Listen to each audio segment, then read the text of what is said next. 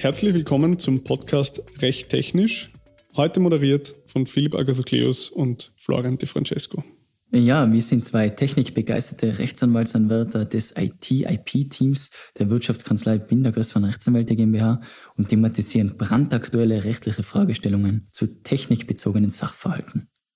In unserer letzten Podcast-Folge haben wir uns damit beschäftigt, ob man an KI-generierten Werken generell Urheberrecht haben kann und wer bei solchen Werken als Urheber in Frage kommt. Das Ganze haben wir an Praxisbeispielen veranschaulicht, und zwar einmal an einem von mir geschaffenen DALI-2-Bild von einem zeitungslesenden Tapir und andererseits auch an Projekten wie der Next Rembrandt, wo ein großes Team eben über 18 Monate lang diesen Rembrandt wieder zum Leben erweckt hat, und zwar mittels KI. Heute stellen wir uns folgende zentrale Frage. Verletzt eine KI Urheberrechte, wenn sie Daten und Informationen sammelt und mit diesen Daten und Informationen dann Ergebnisse liefert. Fokus wird in diesem Zusammenhang auf KIs als Bildgeneratoren liegen. Wie aber schon in der letzten Folge gilt das Gesagte für Texte und alle anderen KI-Ergebnisse genauso. Ja, und um das heute auch wieder schön zu veranschaulichen, haben wir uns als Praxisbeispiel den polnischen Künstler Greg Rutkowski herausgesucht. Und zwar sein Malstil ist bei KIs besonders beliebt. Zeichnet sich dadurch aus, dass er eben Fantasiemotive verwendet wie Drachen, Bogen und epische Szenarien.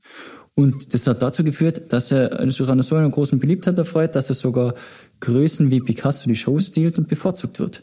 Viele KIs geben Greg Rukowski sogar schon als äh, Prompt-Texteingabe als Vorschlag an. Ja, bevor wir uns aber jetzt genauer mit Greg Rukowskis unverhoffter Beliebtheit bei KIs und was er dagegen tun kann beschäftigen, gehen wir mal genauer darauf ein, was das Urheberrecht eigentlich für einen Schutz anbietet und welche Mittel uns dabei zur Verfügung stehen. Nach dem österreichischen Urheberrecht hat der Urheber eines Werks ein Urheberpersönlichkeitsrecht und damit einhergehende Verwertungsrechte. Als Ausfluss seines Urheberpersönlichkeitsrechts kann er die Urheberschaft eines Werks im Zweifelfall für sich in Anspruch nehmen.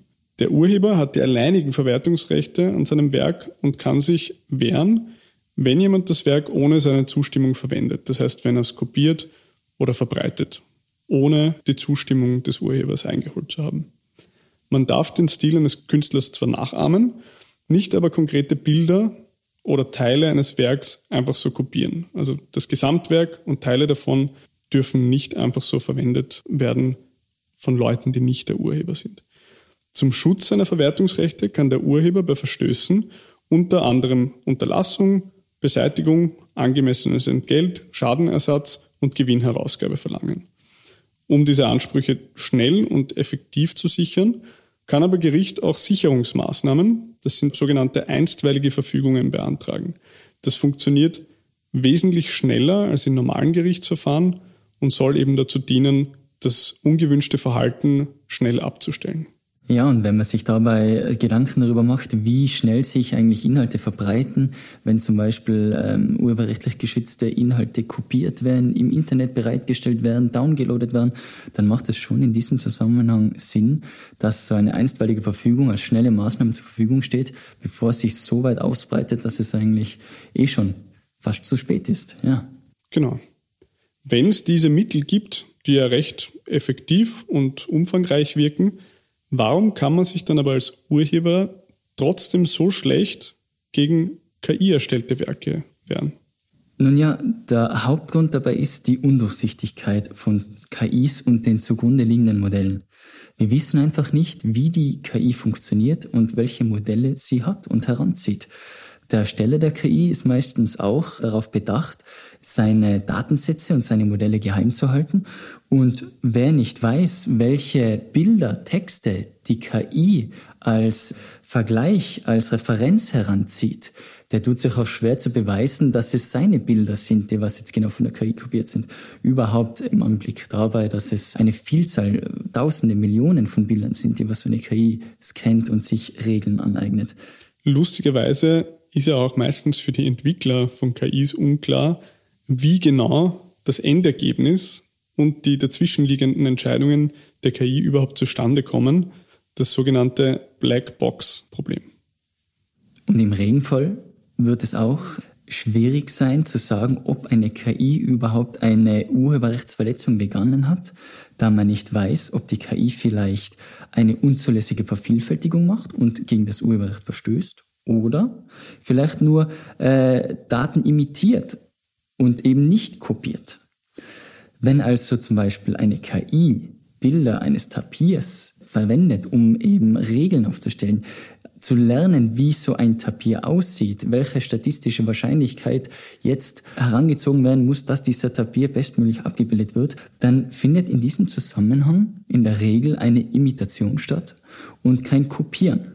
Das heißt im weitesten Sinne, dass losgelöst vom Endergebnis, wenn die KI also schlussendlich selbst Tapiere äh, zeichnen kann, kreieren kann, oder Tapire erkennen kann und dabei eben sich die Bilder nicht kopiert hat, Teile des anderen Tapirs da eingefügt hat in ihr Endergebnis, dann liegt eigentlich keine Urheberrechtsverletzung vor. Und in diesem Sinne kann man auch nichts gegen die KI machen. Genau. Wenn keine Urheberrechtsverletzung vorliegt, dann greifen auch die genannten Behelfe nicht. Es stellt sich aber immer die faktische Frage, ob nicht beim Trainieren von einer KI schon Werke, urheberrechtlich geschützte Werke, unzulässigerweise kopiert und verarbeitet werden. Werden nämlich Bilder zum Trainieren einer KI lokal zwischengespeichert, dann könnte darin möglicherweise schon eine Urheberrechtsverletzung bestehen. Wegen des Blackbox-Problems aber ist natürlich schwierig, das nachzuweisen. Und genau mit dieser Frage beschäftigen sich schon bald die großbritannischen Gerichte, denn die Frage, ob eine Kopie bei solchen Imitationen bzw. Ergebnissen der KI stattfindet, die wird aktuell ausgestritten. Nämlich nach aktuellen Medienberichten hat das US-amerikanische Unternehmen Getty Images, einer der größten äh, Stockfoto-Entwickler und Stockfoto-Besitzer eben, den Entwickler der Bildherstellung KI Stable Diffusion wegen Urheberrechtsverletzungen geklagt. Stability AI soll nämlich eben genau zum Trainieren ohne eine dafür erteilte Lizenz zu haben, unzulässigerweise Bilder vervielfältigt haben und eben eine Urheberrechtsverletzung begangen haben. Und das eben mit Tausenden beziehungsweise Millionen von Bildern, die Stability AI dafür verwendet hat. Der Fall ist deshalb so brisant, wenn man will, weil auf mit Hilfe von der Stable Diffusion erstellten Bildern teilweise das Wasserzeichen von Getty Images zu sehen war. Das ist ja, das ist auf den Stockfotos sieht man das oft. Getty Images oder iStock-Foto gibt es auch, ist auch ein großer Anbieter. Und wenn man auf Bildern, die von KI erstellt werden, wenn auch verschwommen das Wasserzeichen erkennt von Getty Images, dann legt das nahe, dass irgendwo im Prozess Urheberrechtsverletzungen passiert sind. Spannend wird aber sein, ob sich zeigen wird, dass die KI das Wasserzeichen nur erlernt hat und imitiert hat, weil sie es auf so vielen Stockfotos gesehen hat, oder ob es das Wasserzeichen als Element einfach nur kopiert hat. Was heißt das jetzt für unseren Greg Rukowski und seinem Beispiel? Für den Greg äh, Rutkowski heißt es, wenn die KI anhand seiner Werke gelernt hat, wie man einen Drachen malt, verletzt sie nicht das Urheberrecht. In dem Moment, wo auf einem KI-generierten Bild erkennbar werden würde, dass sie nur Elemente von seinen Bildern genommen hat und zusammenkopiert hat, unter Anführungszeichen, dann kann er wahrscheinlich wirksam eine Urheberrechtsverletzung geltend machen, weil dann ist es ja auch relativ offensichtlich. Ja, und in weiterer Folge stellt sich natürlich auch die Frage, wer denn für die Verletzung des Urheberrechts verantwortlich gemacht werden kann.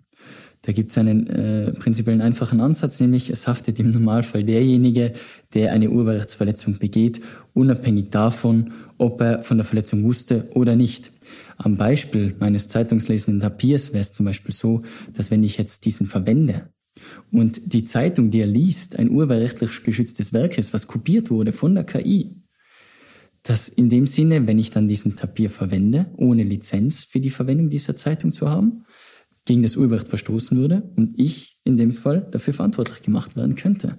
Selbst wenn ich deinen Tapir hernehmen würde und ich weiß ja gar nicht, dass da eine Urheberrechtsverletzung stattgefunden haben könnte, weil ich auch möglicherweise nicht einmal weiß, dass du den mit Hilfe von KI erstellt hast und ich druck diesen Tapir auf mein T-Shirt mit einer Lizenz von dir, könnte ich trotzdem für die Urheberrechtsverletzung an dem Bild der Zeitung verantwortlich gemacht werden. Kommen wir zu unserem Fazit und zum Abschluss. Wer seine Werke vor der Nutzung künstlicher Intelligenz schützen möchte, der hat es aktuell schwer. Und zwar in dem Sinne, weil es einfach noch an Regelungen fehlt, die was diese Entwicklungen abbilden bzw. berücksichtigen. So warten wir aktuell auch gespannt auf richtungsweisende Präzedenzfälle, die was uns Anhalte geben, um genau diese Fragestellungen lösen zu können. Wie gesagt, sollte bei offensichtlichen Verletzungen es jetzt schon möglich sein, Abhilfe zu bekommen, wenn man eben sieht, dass etwas einfach kopiert wurde und Elemente von anderen Bildern in KI erstellten Werken vorkommen. Um gegen Urheberrechtsverletzungen vorgehen zu können, die im Trainingsstadium, dort wo eine KI trainiert wird, passieren, im Endprodukt aber nicht mehr sichtbar sind oder nicht mehr gut sichtbar sind, wird technisches Verständnis und juristische Kreativität gefragt sein. Ja, vielleicht kann uns ja die KI dabei weiterhelfen, wenn es um die technischen Fragestellungen geht. Für alle, die bis jetzt durchgehalten haben, trotz des recht technischen Themas und bei uns geblieben sind, möchten wir uns bedanken und verabschieden. Binder Größwang steht mit Mut zur Beratung an Ihrer Seite. Herzlichen Dank fürs Zuhören und bis zum nächsten Mal bei Recht Technisch.